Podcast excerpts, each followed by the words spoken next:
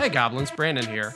Uh, if you enjoy what we do and you'd like to help support us create more and maybe even take the podcast to weekly, then the best way right now that you can support us is to head over to patreon.com slash goblinsgrowlers. You can find all the different stuff we do there, one-page dungeons, uh, bonus audio for things, all kinds of stuff. So head on over there, uh, and even if it's just a dollar or, you know, however much you're comfortable doing, or if you can't put anything toward the Patreon, just tell a friend about it. Tell somebody about the podcast. That's another great way to support us. So, uh, patreon.com slash goblins growlers, uh, and we'll see y'all soon. Hello, everyone, and welcome to another episode of the Goblins and Growlers podcast. I'm Josh Maltby at Black Cloak DM on Twitter. I'm Brandon Dingus at Way of Brandalore on Twitter and Instagram. How you doing, Brandon? How you how you holding up? I, I would like to to think that the fact that I'm here still in my shirt and tie from work today indicates the kind of day I've been having. You know, fair, fair. Uh, I've I've managed to extricate myself from about half of my work clothes, but I think on a similar Just the bottom half, apparently. It's no pants Wednesday, y'all. yeah, it's been um, there's just been a lot going on uh, at work and you know various stuff around the house and other things I'm working on. So it's uh, it's like every night where I'm like, well, I have this commitment or that commitment or this other commitment. I'm like, ah, damn it, like.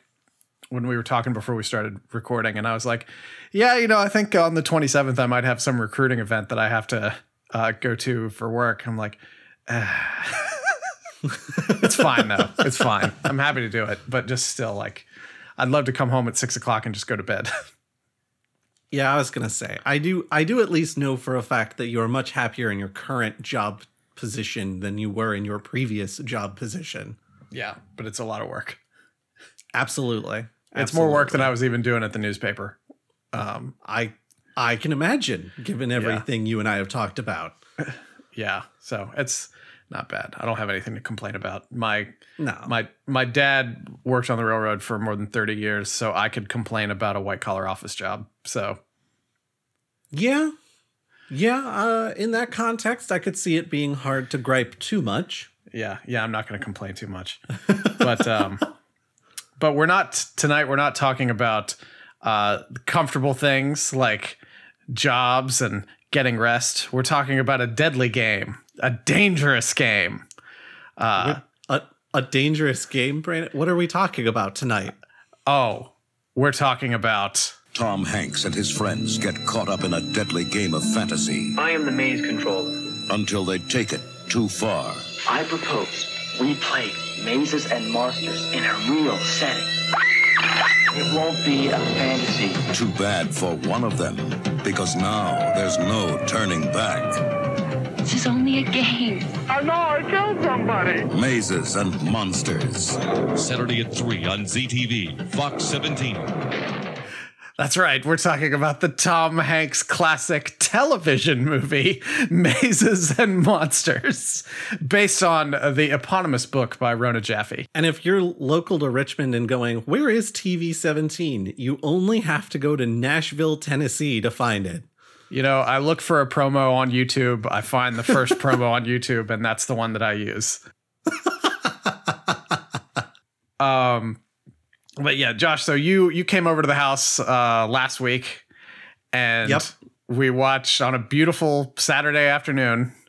We wasted an hour and a half of our lives watching Mazes and Monsters. Yeah, we sure did. We Yeah. we knew we were going to, and I I will say I was anticipating it being even worse than it actually was. So I was a Mhm. little bit, you know, pleasantly surprised at how bad it was, but that is not to say that it was a good movie.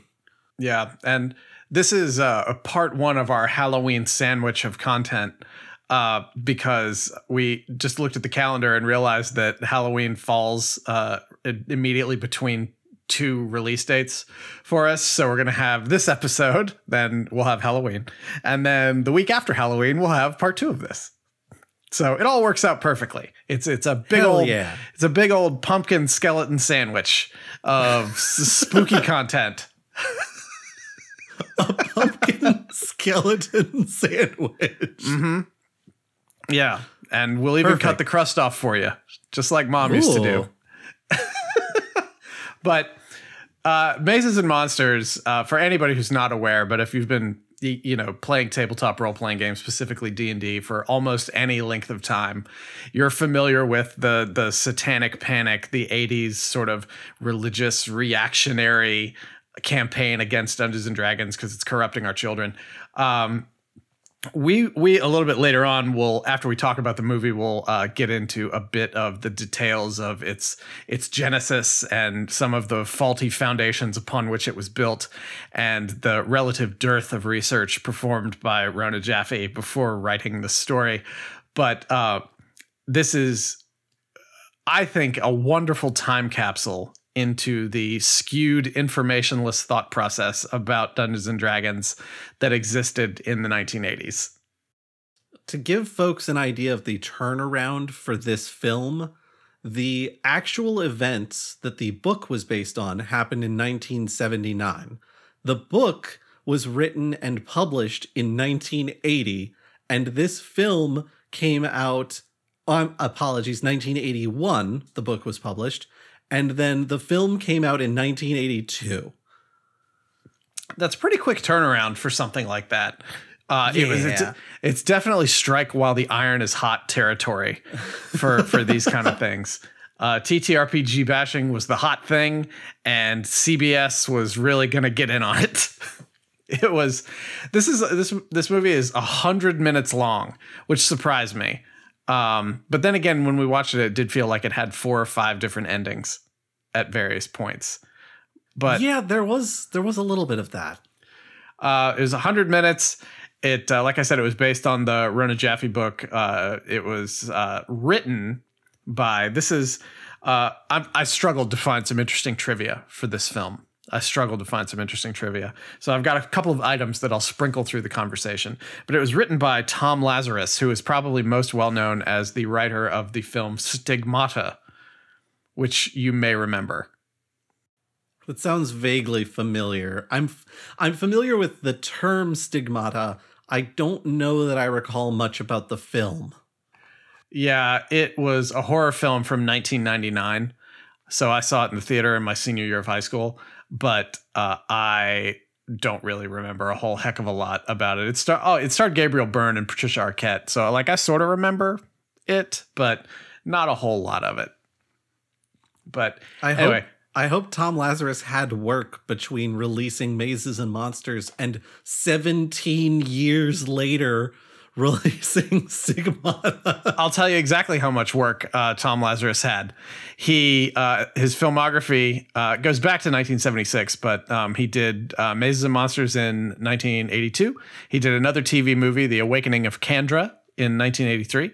He did a movie called Centerfold in 1996, and then he did Stigmata in 1999, and that was it. But he's still alive, apparently. Interesting gap in the middle there, but uh, we won't go too far into that. This Mm-hmm. With is a name the like- Tom Lazarus episode. This is with the a name like uh, with a name like Tom Lazarus, it's possible he may be alive for another hundred years to make another movie. so we'll see, we'll see. But anyways, that was trivia item number one. I've got two more uh, saved up for you all. Thought his career was dead. It came back to life.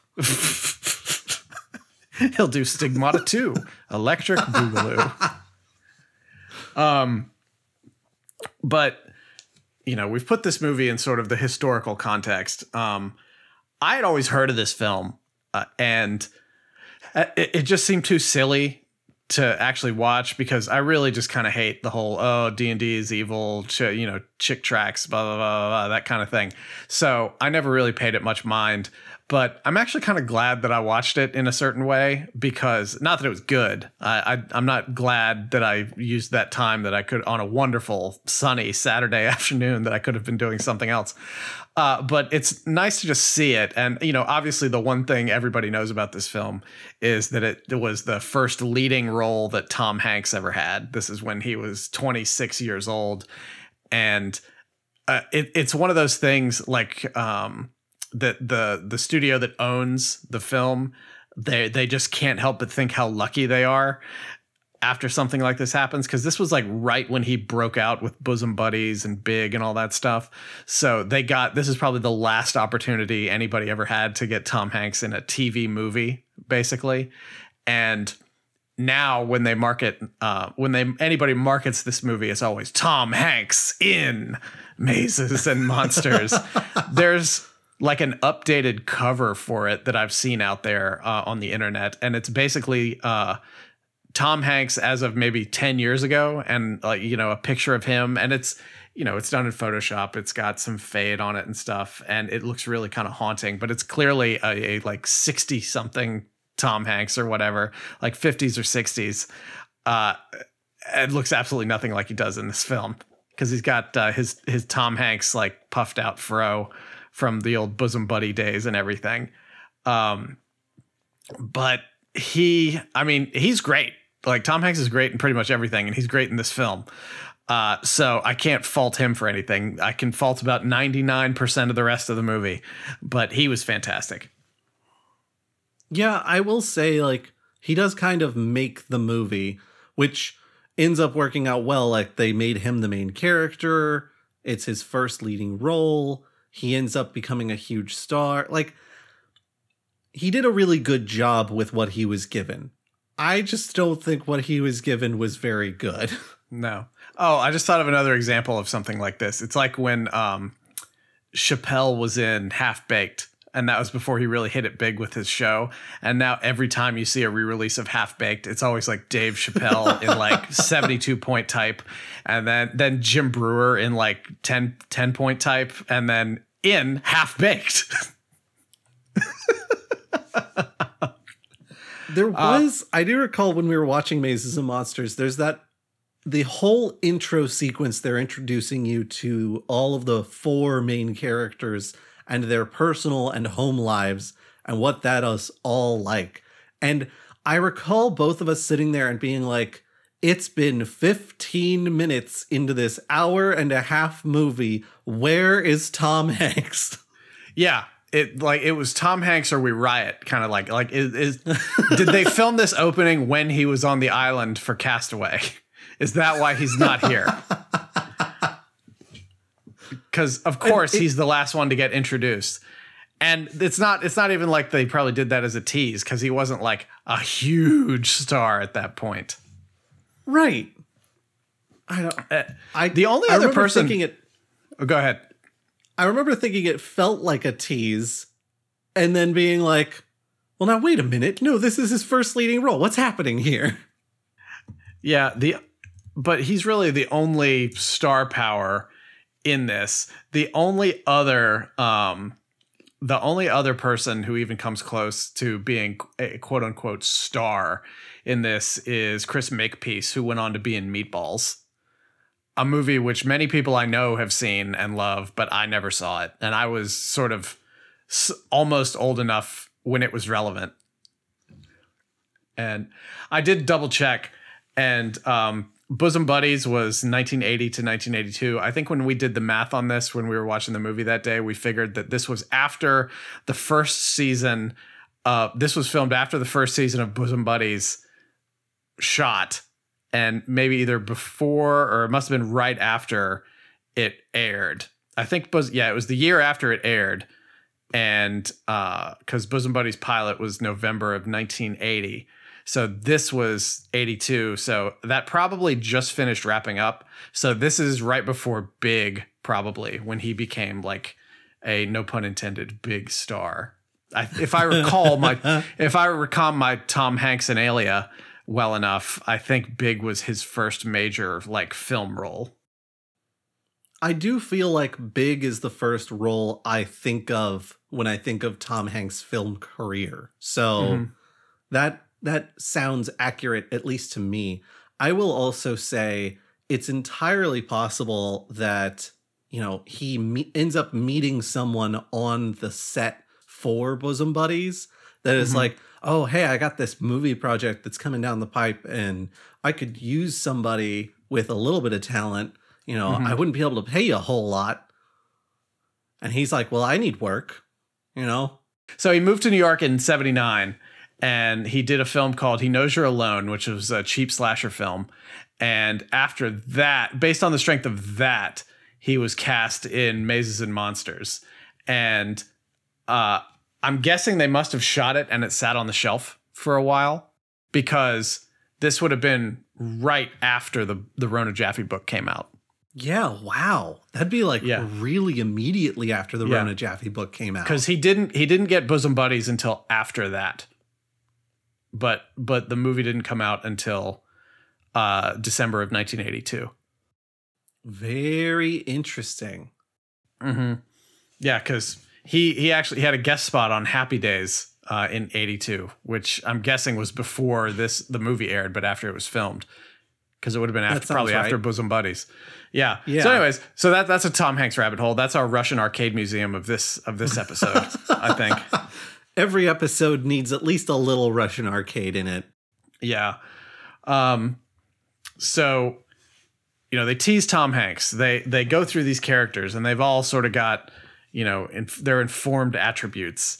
Um, where we're just sort of told, like, you know, one of them wants to be a video game designer. Another is a woman. Uh, another wears funny hats all the time. I mean, I, I think it's worth highlighting that the movie and presumably the book, I don't think you've read the book. I definitely haven't. I have not. Uh, I think it's fair to say that it's not just a woman. She specifically is talking about how difficult it is to date because all these guys see her as nothing but their future stay at home wife. And she wants something more than that, dang it. She's a writer, she's a creator. And like, I can respect that. Yeah, and funny hat guy is apparently a young genius. And he's because he's like 16 or something. But to make up for, I guess, a lack of personality or bad writing, he has to wear a, a unique hat in every scene to sort of showcase that he's a little off the wall or oddball. I Um, have to wonder if that's something that's in the book or if that's something that like the actor was like, listen, I I've got this like bald patch on the back, and part of my rider is that you've got to have me in hats in every scene. um the the story uh, i didn't know where this was going when we first watched it. I didn't look up anything about the movie. I didn't want to be spoiled by anything. So it was just one turn after another that just freaked me out. So let's let's go through it a little bit. So tom hanks once they finally deign to reveal him in the film is sitting in the back seat of his parents cars they're driving him to his new school grant university. I think he said he like flunked out of tufts or something like that or they they asked him to leave. And his parents are just your stereotypical like frank and estelle costanza hen pecking people yelling at each other. And so he they they get him there and he's and they make him promise not to play that awful game anymore because apparently he was playing mazes and monsters uh, at school and that's what caused his grades to tank and everything and that's why he got kicked out He got a So- little too into the game, if you will. And so he's and he's like, yeah, no problem. I'm gonna study. And he seems really sincere about it. Like he's just he's being genuine. Like, yeah, no, no, no problem. I'm gonna study. I'm gonna straighten up. I'm gonna fly right. And he, you know, he he's we we flash forward. He's got some books and stuff. He's sitting in the cafeteria. He finishes eating. He gets up to go dump his tray, and he stops and he looks at the cork board and sees an ad for a, a maze, a local mazes and monsters group wanting another player. And I just think I think it's so hilarious how it says stuff like "must be able to play at level nine. and um, the story up to that point is just that the other three characters. Um, having come back to school at the beginning of this year, are really trying to get the game going, but they need that fourth player, and they can't. They don't know anybody who could play. So Tom Hanks is looking at the cork board, and then Funny Hat Guy um, sees it and basically just like scrambles over there to chat with him. And it's just like, oh, so you like mazes and monsters, do you? Um, and they start chatting. And he's like, yeah, you know, I, I used to play it a lot. You know, it got me in kind of in trouble at school and everything. Well, we- you know, we're starting up a game. You know, you want to play? You want to play? He's like, no, I can't. I really got to focus on my studies. And uh, then you know he's like, well, okay, you know, why don't you come to my party? I'm I'm having a party. Uh, you know, there's going to be some folks there. Why don't you just come show up? Because he like clearly, Funny Hat is not ready to let this go yet, and he wants to keep trying to woo Tom Hanks into playing in his game. Uh, and so then we flash forward to the party. Yeah. And at the party, there's a cute girl, and it turns out the cute girl is one of the players. And she's like, Oh, you used to play? Oh, you're level nine? What a coincidence. And then immediately, like, Tom Hanks is swarmed by the other friends, and all four, all three of them are like, You gotta play in our game. You gotta play in our game. And he's like, Yeah. Well, you know, maybe a little bit. Like, I could, you know, maybe. Because Yeah. obviously, Tom Hanks wants to get with this girl. And of course, then there's like the whole following like montage is them playing mon- mazes and monsters and Tom Hanks awkwardly flirting with this girl until they're dating. Yeah. I love too when they're trying to convince him to play, they're like, and he's he's very responsibly being like, no, you know, like I, I wasn't able to sort of manage my time properly when I was playing before. And they're like, oh, come on, you know, we're not nuts about it. We're not crazy about it. But like later in the movie, they say stuff like, we've only played three times this week. I, I, I love how uh, like the whole trajectory of this movie would have changed if not for their peer pressure on him. He was trying to not play. and they were like, one of us, one of us. Yeah, the whole like recruiting him into the group and kind of like pressuring him to play, like it's kind of an awkward setup because I don't know, it ends up feeling very pressury and very like, well, you know, if you guys hadn't been such jerks about this in the first place, yeah. he wouldn't be in this bind later on. But like, Yeah. I don't know. I also have felt the desperation to get a full group together so that we can play on a semi-regular basis. Though I will say right now, I have never once in my entire life had a group that plays multiple times a week. Yeah. Once a week was my record for any kind of regularity. And we kept that up for like two years, aside from vacations and stuff. Yeah. But God, like I love playing D and D, but there are other things that you can do uh, with your life on other days of the week rather than playing it like you know three or four or five days a week. Uh, That's Yeah. that's me being an old man, I guess, coming out there for a second. but just like, good lord, you know, go pay some bills, see the sun, see the sun, something like that. Don't play for four four days in a row. You kids ought to pace yourselves. You don't want to play yourselves out of a campaign so soon. yeah. Yeah. And so it's Mazes and Monsters as a game is just funny because you know we see a bunch of scenes of them playing it and it's it's what somebody who only has sort of the barest passing knowledge of D&D would describe as a D&D game. Like there's candles all around, you know, there's a there's a DM screen. You don't really see them rolling dice all that much, but there's definitely a dice component to it. And All they ever roll are D6s, I think.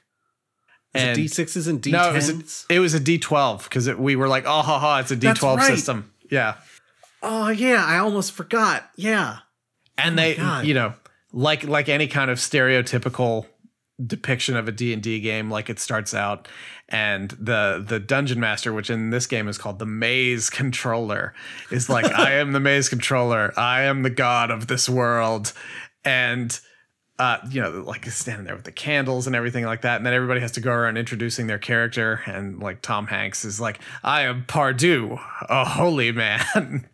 and they they introduce themselves by putting their minifig on the table. And it, it looked kind of just like a tablecloth. Like I didn't it didn't look like a dungeon map to me that they were playing on. But everybody introduces themselves and they're just so super serious about the whole thing. It's it's it's really funny. It's like very unintentionally funny. I think my favorite part is when they are like, oh, you know what we should do is really ramp the game up and make it more interesting. We should play in this nearby abandoned mine. And when they finally get everybody on board with the plan, they're like, well, how do we do this up proper? And they all have to get into like LARP costumes in order to climb into this mine to play the game. They all get in their LARP costumes and then they get into uh, the woman, I think her name was Kate. They get into her like, you know, uh, like AMC Pacer or Gremlin or something like that and all drive over there. Um, but Hat, Hat Guy decides like it was his idea to do the LARPing. So he's like, I'll be the maze controller. So he goes there early and takes a bunch of stuff and sets it up. Like he hangs skeletons in places and puts torches up and everything. And then the whole goal is like the other three, their adventuring party has to go through, and he's the maze controller, just sort of shouting instructions to them. But it's weird. And I mentioned this when we were watching the movie because he's clearly shown as like he's found a little place to to like set up and hide. And he's able to talk to them like throughout the cave. Uh, and they just happen to be able to hear him no matter where he is. They're not using walkie talkies or radios or anything like that. It's just sort of magical proximity to everyone so that they can communicate. And he is also somehow aware of their individual positions within the cave because he like sets up traps and riddles and things for them. And it's like, how, what, how, how is any of that possible? Yeah. Now, like nowadays, you could do something like that. You know, it would take a little bit of effort, but it wouldn't be like too overly complicated. You could do some sort of like GPS mapping of the cavern. Tell everybody gets a little like locator, so you could always know where they are, and you could probably set up some computers or something to trigger some interesting events as they get to certain parts. So it would be like doable now, but this was 1982. Uh, Yeah. and and we sort of glossed over a lot but it's been like months at this point that they've been playing these characters right? So they um they're really into it at this point and they decide to split the party to go find because he's laid out all these clues and treasures and things like that. So um they they split the party to go try and find stuff. And tom hanks finds himself in this one cavern. And I, this is where we should backtrack just a little bit. We're doing a terrible recap of this film. But out of nowhere, as his relationship with, Kate, as Tom Hanks's relationship with Kate is ramping up, they're in one of their dorm rooms and uh, they start having like some sort of real serious feelings conversation. And he starts talking about how his brother named Hall ran away when he was younger and just disappeared uh, to New York, and he he talks about uh, just a little bit about how that always affected him, and he felt like he was the one who made Hall disappear. So he already had some you know unresolved emotional psychological issues that he was dealing with uh, going into all this, and the way the story unfolds is that we are to believe that that like his his original issues coupled with playing this hyper immersive game of mazes and monsters now that they're larping it gives him a psychotic break essentially because he's by himself he's in a cave he starts to see smoke he starts to hear something coming from another room and then all of a sudden this giant upright lizard comes out comes out of uh, another cave and we're both looking at each other when this is going on like what is happening? Have they tapped into another universe? What like what is going on? Is this something that hat guy set up? Did he hire some people to come and be monsters? Tom hanks is freaking out. He's reaching into his priest robes. He's pulling out a dagger. He just starts screaming. I think he sta- like in his head he stabs the monster and everybody hears him and they all come running in there and he's just he's having just i mean he's just out of it. He he he started to come down from the screaming a little bit. He um is just staring at the ground and there's nothing there. He's like i slayed the beast. I've i've killed it. And everybody says okay i think i think we're done now. Let's let's get out of here. That's that's enough for tonight. Great game, y'all. And here's where my second bit of trivia comes in. Um, the giant, uh, the giant monster, the Gorville, it was called the lizard monster. It was uh, the suit actor for that was Kevin Peter Hall, who I'm sure you don't know the name, but he was the suit actor for the original Predator. Ooh, I was vaguely familiar with the name and I wondered why, and now I know. Yeah, he's like seven foot four. Wow. Yeah. Yeah. Um he I, I also know him from this really bad short run show from the mid 80s called Misfits of Science, which really just wanted to be the X-Men but wasn't. Uh, and he was in an episode of Star Trek The Next Generation, and he was Harry in the Harry and Henderson Harry and the Hendersons movie. Wow. Yeah. So to kind of to kind of expedite the uh the next sequence, basically it's Tom Hanks's character slowly becoming more and more Pardieu like, and his friends being like, I'm mildly concerned about his behavior, but it seems okay. I guess he's just really into the game.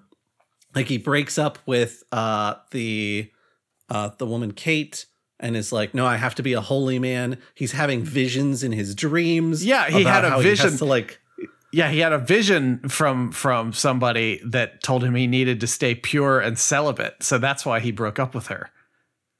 he needs to be a holy man and travel to uh the two towers or something and like there's a hidden city underground and all of this all of these like visions and mystic messages and things like that that he's having in his sleep and he's talking about none of it with his friends he's just acting slowly more and more strange. And then at their halloween party he's finally like now is my time. And he wanders off they presume to the local cave. Mm-hmm. And there starts like a huge search for him where like they're running around the cave looking for him. They can't find him. They're getting really worried. They go to the cops because they're like our friend is missing. They're like well how long has he been missing and they're like the weekend and they're like well a weekend's not a long time for your friend to be missing Yeah. Also, his friends are terrified that they're going to get in trouble for playing in these caves because the caves were cl- cl- like closed off officially and they were prohibited and everything like that. So when they go to report it to the police, they're like, "Yeah, we think he was into that Mazes and Monsters game. Uh, who did he play with? Oh, we don't know. He never talked about them." and Yeah. they're and the cops are like, "Yeah, he's probably dead in the cavern." Um, like we don't even know if he's in there, if we're being honest. Uh, but in his dream, the person who's giving him visions is called the Great Hall. And keep in mind that his brother's name was Hall. yep So, so And the then- friends. Oh, go ahead. Uh, I was just gonna say, then this detective, who is just like the surliest character, is like, "Yep, your friend's probably dead. Miles and miles of caverns, and it's been days now, and he hasn't had any food and presumably no water. So, yep, we're gonna find ourselves a corpse when eventually we find him." And other cops are interrogating the friends, keep trying to find holes in their stories and everything like that. And one of them is just like, it's Mazes and Monsters. It's a really far out game. It's full of swords and poisons and spells. It was it. I, I don't know if anybody else has, has seen this, but the cop reminded me of the book, the scene in Seinfeld where the the uh, library cop interrogates Jerry in his apartment, and it's just like, oh, you think this? You laugh? What are you laughing at, funny boy? And like, now you listen here, and just just the way the cop was talking to him was just really hilarious because it it just seemed like why are all these people so quote unquote educated on mazes and monsters? There's like a scene where uh, a television reporter is talking about it relatively authoritatively. These cops all know about it. It's like it's this it's like it's this national craze that everybody knows everything about. I mean, there is something to be said for at the time, there was a lot of like news articles, etc., about Dungeons and Dragons and it, you know, it's sweeping the nation and it's the latest, greatest thing. And as I understand it, Dungeons and Dragons was running a ton of like print ads, commercials. I think it might, I, I think it was before the cartoon was out mm-hmm. but I think there was like extra material that was like something to the effect of comics that were already happening. Mm-hmm. Yeah, it just struck me as it, it just struck me as funny. That was never my experience in the world. That just I tend to use my parents as um as like sort of guideposts for normal people, like normally informed people in the 80s. And and they had no idea like they were aware of what it was, but that was about it. Fair, fair. I wasn't around in the 80s, so I Mm-hmm. can't comment. I just I just know when I started playing, dad didn't care uh, because he's like, well, at least I know where you are on a Saturday night. I know you're not out in the streets causing trouble. Which is Fair. precisely what he would have been doing at your age. It is precisely what he was doing at my age. He's told me a lot of stories, which I will not repeat here because in the past he has told me I am not to be talking about his business with anybody. That's delightful. Yeah. So anyway, so so Tom Hanks uh, wanders off that night to go sort of like fully become Pardieu the holy man, and he, I think it cuts to him just sort of walking through New York City after a while. Like he's gone from the movie like for a solid ten minutes because the friends don't know where he is. We're not getting any idea of where he is. Uh, then all of a sudden he's walking around in New York City and he walks past some like Lenny and Squiggy style toughs in the street. They got uh, the leathers on and everything and got their slicked back hair. And they look at each other like, oh, here's a mark we can take. And um, they they take they follow him into an alleyway or something and they try to rob him and he's wearing a pouch on his belt and they want to know what's in it. He's like, "Well, those are my spells. I guard them with my life." And they come after him, so he pulls a knife out and he tussles with them for a little bit and he ends up stabbing a guy. The dude goes up against him unarmed versus knife. And I'm like, even if you think this dude's a pushover, you're really going to be like, yeah, I'll wrestle with a guy who's got a knife. Yeah, and I don't Come think the guy I don't think the guy died, but Tom Hanks definitely stabbed him in the abdomen. Yes, then- he definitely gets a good abdomen stab after being confused for a Gorville. Yeah, yeah, that's right. Yeah, because he's he has another sort of break, and he sees that uh, the guy from Predator again, and he attacks him, and then he wanders out of the he wanders out of the alleyway, and by now it's nighttime, and he's just sort of walking around, and he's like just brandishing a bloody knife as he does this, and nobody notices because I guess because it was New York in the '80s, so. Uh, he seems to have a moment of lucidity and he goes to a payphone and calls Kate and he's it's some really it's some really good wrought acting from Tom Hanks just crying about how he's in New York City and he doesn't know how he got there. He's like, "I think I killed someone. There's blood all over my knife." And she's like, "Oh my god." Like, you know, she's woken him up or he's woken her up out of the middle of the night and she's uh, like, oh my god, oh my god, oh my god. So okay, so you're in New York City. We'll go to JJ's house. JJ is the funny hat guy whose mom is also rich, so she has uh, like some big brownstone or something like that somewhere in New York. Uh, so she gives uh, Tom Hanks the address for it and says, "You go there. I'll get everybody. We'll drive up there and we'll we'll come get you." And he says, "Yeah, sure." And he wanders off again, and I guess he just sort of falls back into his Pardieu persona very soon after that because he finds himself down in the subway and he starts wandering around in the subway and he goes through he goes through like a service door and ends up in the subway tunnels like very deep below them and he runs into um, an unhomed individual and he's like in full Pardieu mode at this point and he's like and he can hear the subway up above. He's like does the dragon guard this place? Um you know can you tell me how and uh, he's like i'm pardieu a holy man. And the guy says hey, yeah and i'm the king of france. And then he says oh your majesty uh, it's a pleasure to meet you. Easily, easily the best scene in the whole film. Yeah. And uh, the guy's like, don't go up there. If you go up there, they'll get you. And, you know, obviously Tom Hanks thinks he's talking about the dragon. And he, the Great Hall, which was giving him his visions, told him that he must seek out the two towers. And I should point out that he was drawing a map uh, in his room that his friends found. And they were trying to figure out, you know, what it meant. He wrote the two towers on it, and they all thought it was a Tolkien reference. Uh, and come and then he's asking the guy you know can you tell me how to get to the two towers? Because you know i've been i've been charged with with going there. And the guy tells him he tells him how to get to the world trade center. And eventually they figure out where he like they're like oh my god the two towers it wasn't tolkien. And because kate finally is remembering the story about his brother hall um running away to new york. She's like oh my god. So uh they he ends up making his way to the world trade center and he gets there like right before they do. And there's this really weird and unnecessary series of scenes where they're just missing each other or they're going all over the building.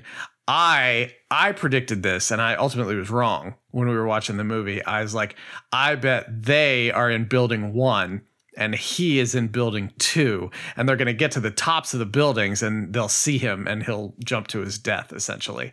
And that didn't happen but uh, it would have been an interesting twist. And it would have probably been a less weird ending than the one we got but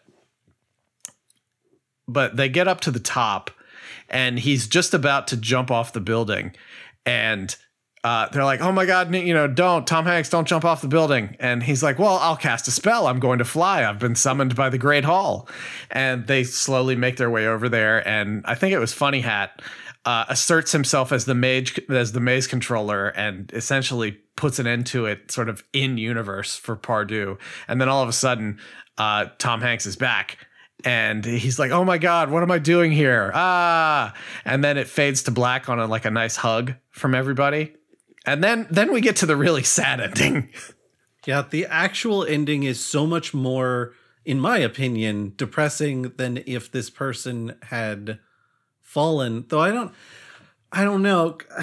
It's a it's a struggle. It's a struggle for sure. But basically, uh, they have this whole conversation about like, oh, it'll be so nice to see him again. Like we haven't seen each other in so long. And they pull up to his parents' house, and she's like, his mother's like, oh, she he's out back, you know, enjoying the scenery, you know, go and go and speak with him if you like. And they go and speak with him, and he's like, oh yes, well I I give the innkeeper a coin, and every morning it's underneath my pillow again. I believe it's magic, a self-replenishing coin. And at first you're like, is this a bit? Is this a bit that they're doing right now? And no, he is he is still 100% in the game even though his mother talks about how he's been working with a therapist and she feels like they've been making a lot of good progress and all of this. And he's like, "Oh, we need to I I see it's all of my adventuring companions. We need to go into these woods because something really concerns the innkeeper and his wife in these woods." and everybody is just sort of like uh but then um somebody speaks up in character because they're like okay you know let's let's humor him essentially. And it shows them walking across a bridge uh, over over like the lake or the creek or whatever into the woods so they can fight the menace there. And tom hanks is just talking you know like ah you know venturing forth et cetera et cetera. And at the very end um kate comes on there with a voiceover and says and so we played the game again for one last time. And then the end Yeah, I think it's it's in I can't remember if it's inferred or explicitly stated that he never recovers. He just spends the rest of his life living the game.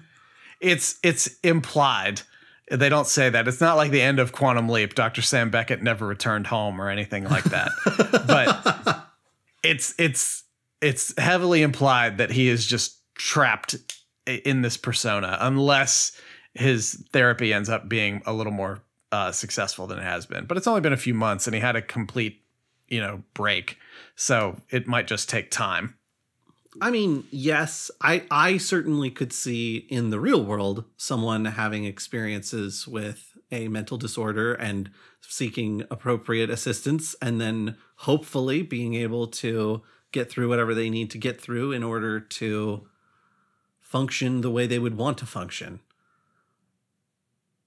That does not seem to be what the story indicates for Tom Hanks's character. No, the moral of the story is if you take D&D too seriously, it will ruin your life and you will lose your own personality. yeah, you will become your character and we'll never hear from you again. And I this this book and then film are related to Satanic Panic because that's part of why they got as big as they did at the time is because of how much like craze there was around like how can we vilify this game? Like magic and monsters clearly isn't cutting the headlines for us that we need it to. What if we talk about like kids being influenced by it at college and etc and i don't know it's interesting to note that there are not a lot of like Christian symbologies or anything like that built into the book. There's a little bit of he plays a cleric who is a holy man, but like that's in of itself, that's not actually portrayed in a very Christian light or in a pro Christian light at that.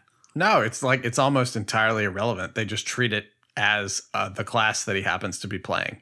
You could have easily swapped it with like I am Pardieu, a thief, or Pardieu, a bard, and it wouldn't have made any difference. Yeah. I mean, it would make plot difference, but not for the not for the overall story. So like Mhm. I think this was created during Satanic Panic buzz, but without actually being necessarily inside that fold. Even though a lot of people have referenced it as being, oh, it's that Satanic Panic movie with Tom Hanks in it. Like, mm-hmm. yes, it portrays D and D in a negative light, but I don't know that it was actually Satanic Panic influenced, other than here's a popular topic that everybody's talking about. Yeah, I mean, it it felt to me much more like something taking advantage of a current media craze rather than something actually with a message. Exactly. Yeah, and you actually did some reading about it to sort of get like get the story behind the story and I was only like sort of casually familiar with some of the names that um, you were throwing out when we were talking about this earlier. Uh, but there was a lot more there that I didn't know. Yeah, so the whole story, the book and everything is based on real life events that happened at Michigan State University in 1979, which I mentioned early in the episode.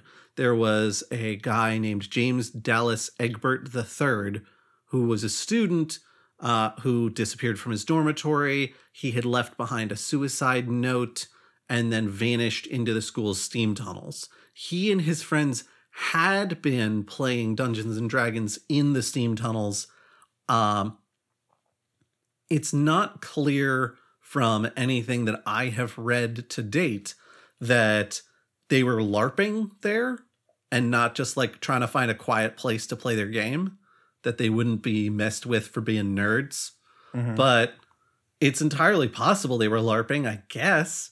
Uh, but it, nothing specific here is said. It just says that, oh, you know, I guess it does say at one point in the Wikipedia article, students were said to play live action sessions of the game in the steam maintenance tunnels below the campus. And it was speculated that Egbert had entered the tunnels and had either been injured or lost his way. So some students were LARPing down there. It's unclear if he was or not.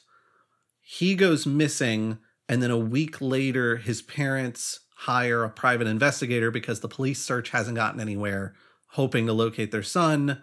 Um, they, of course, have found the suicide note, etc. trigger warning for some fairly upsetting stuff because from here forward, the story gets pretty dark. Um, he failed his suicide attempt. He took uh, Quaaludes to try and remove himself from the mortal coil, and that did not work. So, what he did was he got out of the steam tunnels. He started switching between a couple of houses. Uh, there was a friend's house, or I guess a couple of friends' houses in the area, and then ultimately got on a bus to New Orleans. He spent a little time in New Orleans. He attempted suicide a second time using a cyanide compound. And then he moved on to Morgan City, Louisiana, where he worked for a little while. Um, after four days working there, he calls the detective that had been trying to figure out what had happened to him in the first place. The detective comes and picks him up, releases him into the custody of his uncle, and then a year later, uh, he commits actual suicide, which is very, very upsetting and very, very sad. Um, Mm-hmm. the detective, after he passed, uh, revealed some information that he claimed to have found during his investigation and also had confirmed by Mr. Egbert himself, which was that he was homosexual and was trying to find places where he could quietly go and contemplate things such as suicide because it was 1979 and being gay was not a thing. And the movie actually sort of lightly touches on that because um, JJ, the hat guy, um, he uh, kills his character in the in the original game that they're playing, and uh, he gets kind of depressed about it because he feels like his friends aren't sympathetic to it, and uh, he feels like he's being left out because they're like, well, that was a choice you made, and so he goes to the caverns to uh, to commit suicide, and while there, he ends up uh, like coming up with the idea to do the LARP there uh, with with everybody. So, I mean, that's kind of a that was really kind of a weird connection for it. Like, you know, if if you really think about it, like the way this this the book and then later the movie came together, based on the Egbert story, it's really kind of a, a, a hollow and horrific thing for Rona Jaffe to do, um, to to prey on this story uh, to make money on it. And you, you know, she was basing on on inaccurate newspaper clippings when she got the idea and started writing it because there was a lot of misreporting uh, about everything. But also, she wrote the book in a couple of days because she was afraid somebody else might already be fictionalizing it and would scoop her on making the money for it. So to me, like she really comes across as a tremendous villain in this. Yeah, it's worth noting that um, they did tie Dungeons and Dragons as being one of his interests and something that his friends were playing at school with him. And they were like, oh, well, maybe this is, you know, they got into the steam tunnels and things got a little too wild for him. But the investigator, um, Detective Dear, William Dear, uh, he talks later about how he kind of regrets tying these two things together because at the end of the day, it didn't seem like Dungeons and Dragons really had anything to do with it. And that's really what the news media and a bunch of, you know, Christian groups and etc. really latched onto is oh, Dungeons and Dragons is a really dangerous game that our kids are getting way too into and losing themselves in it and then committing suicide, which is not at all how that went, even a little bit. And as I understand it, Detective Dear let that play on longer than he really should have because he felt like revealing the truth about James Egbert's homosexuality would be damaging to the reputation of not just his family, but his younger brother. Mm. And it's like, uh, like that's, I don't envy the position that Detective Dear was in, Mhm. but for then Rona Jaffe to turn around and be like, "Oh, I gotta publish this book before anybody publishes it ahead of me," it's like this is the problem Yeah. that we currently have with 24-hour news media, where there's a lot of speculation.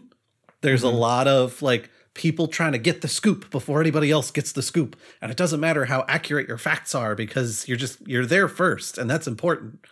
And it's just like I don't know. It's yet another example of really, really gross misunderstanding of facts. mm-hmm. Yeah, and you know, it's not just it's not just Rona Jaffe because I feel like she probably was caught up in a lot of just sort of the the media fervor of, at the time over D and D, like the um, bothered about Dungeons and Dragons group uh, that made a lot of noise about it. Uh, but you know, at the end of the day, uh, I feel like she looked at this and was like, "Well, this is an opportunity to strike while the iron's hot in terms of making some money on a sensationalized story." So I think I'm going to do it. Uh, she she died unfortunately uh, in 2005 at uh, age 74. So uh, not like we could really reach out to her to talk about this or anything. I'm sure you know it would be interesting if she were still alive now with the resurgence of Dungeons and Dragons and how it's sort of a pop culture mainstream now to see what her reflections on, you know, sort of her part in satanic panic sensationalism would be.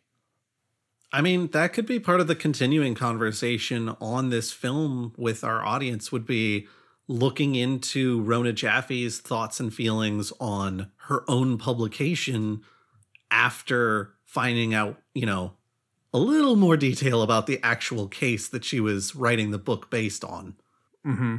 Yeah, yeah, that would be interesting. I'm sure there's something out there. If any of you uh, know of any uh, interviews with her, you know, maybe toward the end of her life, that would be really interesting if you could forward those along so we could take a look at them. Because you know, like 2005, that was really in kind of a a, a low zone for D and D. I feel like what was that? That would be like right around the beginning of fourth edition, end of you know 3.5. No, I think 3.5 was still going strong at that point.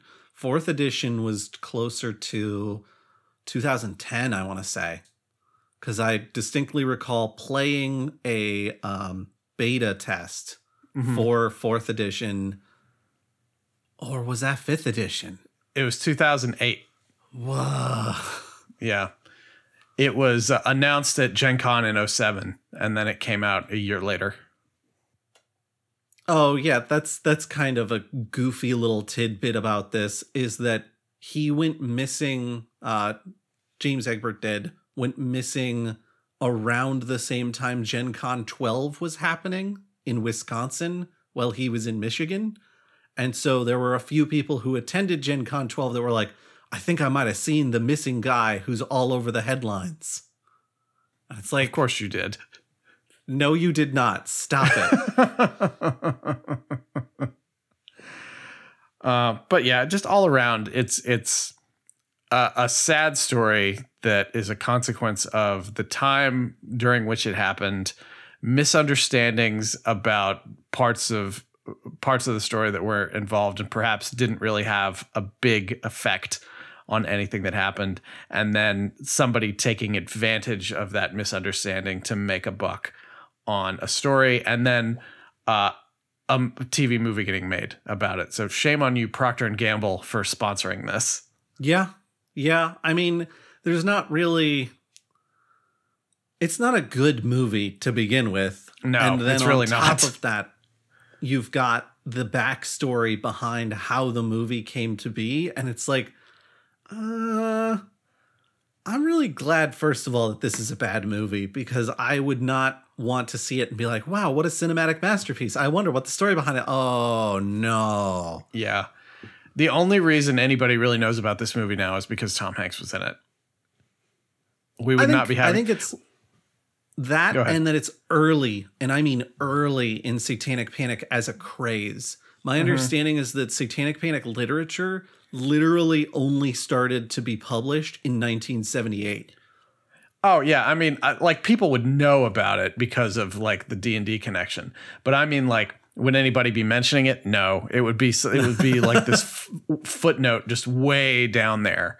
Um, but the fact that Tom Hanks is in it, that elevates it so much. Like, I think the next movie he made after this was Bachelor Party. Oddly enough. Oh. what an odd turn for him. it, you know this was this was in the beginning period when Tom Hanks could do no wrong and then he had a little bit of a low period in his career and then he came back still not being able to do any wrong so Yeah. he got it all out of his Yeah. system with this film I will say I thought it was interesting that Rona Jaffe changed it. I understand why Rona Jaffe changed it from Dungeons and Dragons to Mazes and Monsters. Nobody wants to get a lawsuit from TSR. What I don't understand is why uh, make it you know uh, an abandoned mine instead of the steam tunnels that they actually were. yeah and I you know I believe that they did that on purpose to stop kids from going and exploring steam tunnels like the only steam tunnels I'm really aware of are the ones at Virginia Tech and I know there were tons of stories of folks you know trying to sneak into the steam tunnels and all the legends around the steam tunnels there uh, and it became a real problem. And there was also like sort of a mini steam tunnels uh, like scare back in the day. um, you know, kind of related to this stuff. So I really feel like they changed it to that so people would not start getting ideas about going into steam tunnels if they didn't already have them. I mean, that makes sense. There is a film that's significantly more recent that is, I think, a tongue in cheek remake of a chick tract mm-hmm. regarding Dungeons and Dragons called Dark Dungeons, where early, and I mean early in the film, they're like, don't go into the steam tunnels.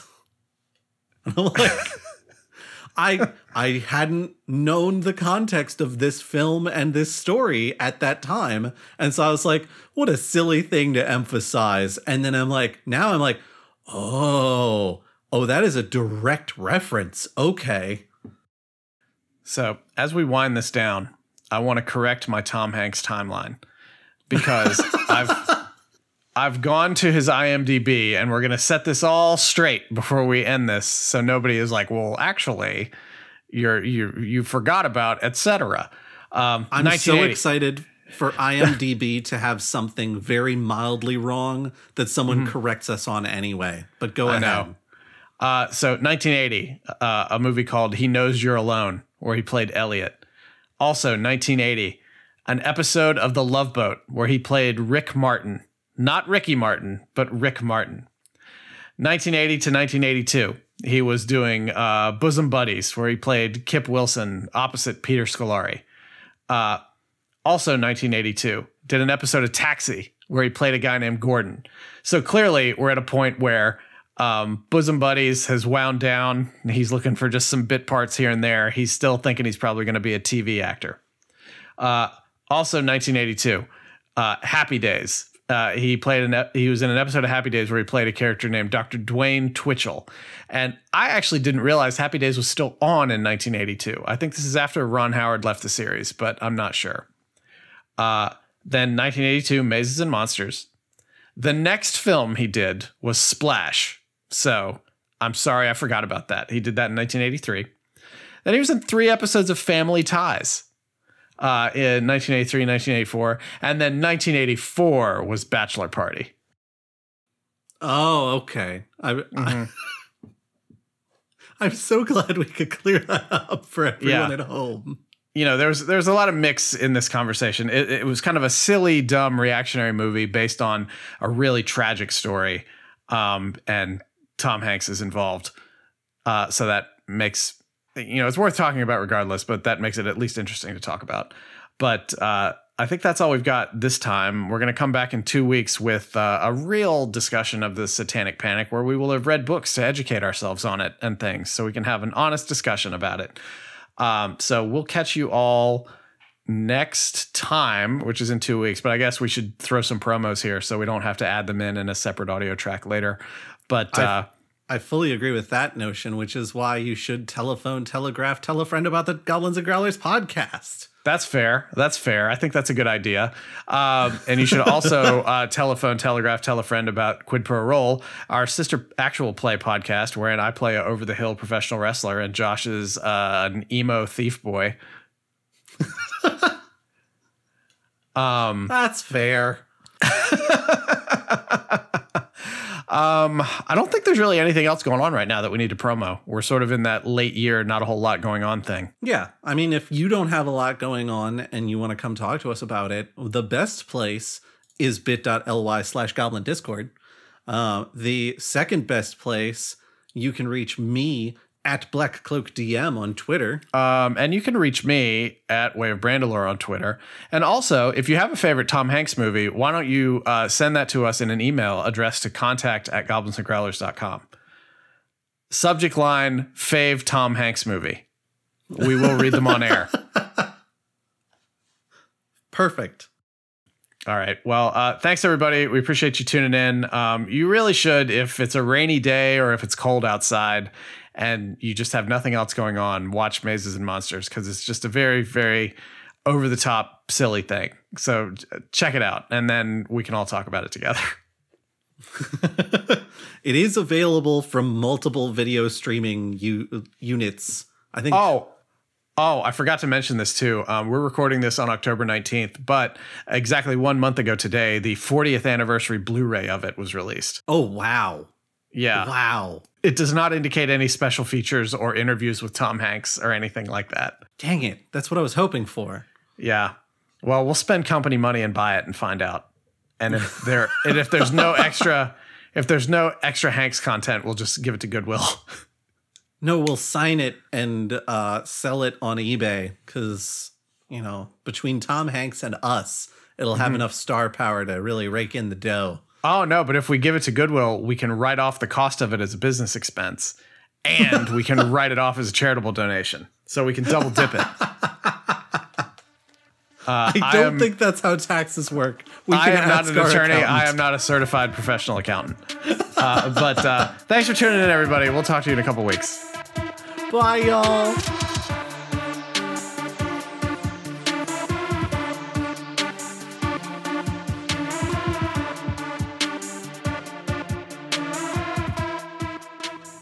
Like what you hear, consider subscribing and giving us a review over on Apple Podcasts. Especially early in the feed, subscriptions and reviews are super helpful for bringing new listeners our way. Thank you.